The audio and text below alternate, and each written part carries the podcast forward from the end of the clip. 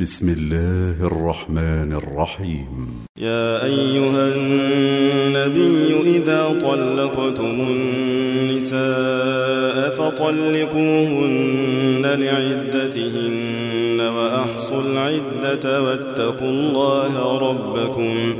لا تخرجوهن من بيوتهن ولا يخرجن إلا أن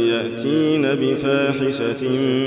مبينة وتلك حدود الله ومن يتعد حدود الله فقد ظلم نفسه لا تدري لعل الله يحدث بعد ذلك أمرا فإذا بلغن أجلهن فأمسكوهن بمعروف أو فارقوهن بمعروف وأشهدوا ذوي عدل منكم وأشهدوا ذوي عدل منكم وأقيموا الشهادة لله ذلكم يوعظ به من كان يؤمن بالله واليوم الآخر ومن يتق الله يجعل له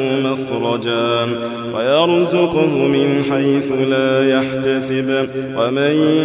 يتوكل على الله فهو حسبه إن الله بالغ أمره قد جعل الله لكل شيء قدرا واللائي يئسن من المحيض من نسائه عليكم إن ارتبتم فعدتهن ثلاثة أشهر واللائي لم يحضن وأولاة الأحمال أجلهن أن يضعن حملهن ومن يتق الله يجعل له من أمره يسرا ذلك أمر الله أن أنزله إليكم ومن يتق الله يكفر عنه سيئاته ويعظم له أجرا أسكنوهن من حيث سكنتم من وجدكم ولا تضاروهن لتضيقوا عليهن وإن كن حمل فأنفقوا عليهن حتى يضعن حملهن فإن أرضعن لكم فآتوهن أجورهن وأتمروا بينكم بمعروف وإن تعاسرتم فسترضع له أخرى لينفق ذو سعة من سعته ومن قدر عليه رزقه فلينفق مما آتاه الله لا يكلف الله نفسا إلا ما آتاها سيجعل الله بعد عسر يسرا وكأي من قرية عتت عن أمر ربها ورسله فحاسبناها حسابا شديدا وعذبناها عذابا نكرا فذاقت وبال أمرها وكان عاقبة أمرها خسرا أعد الله لهم عذابا شديدا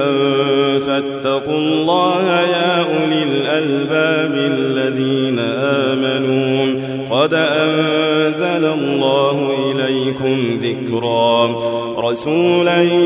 يتلو عليكم آيات الله مبينات ليخرج الذين آمنوا وعملوا الصالحات من الظلمات إلى النور ومن يؤمن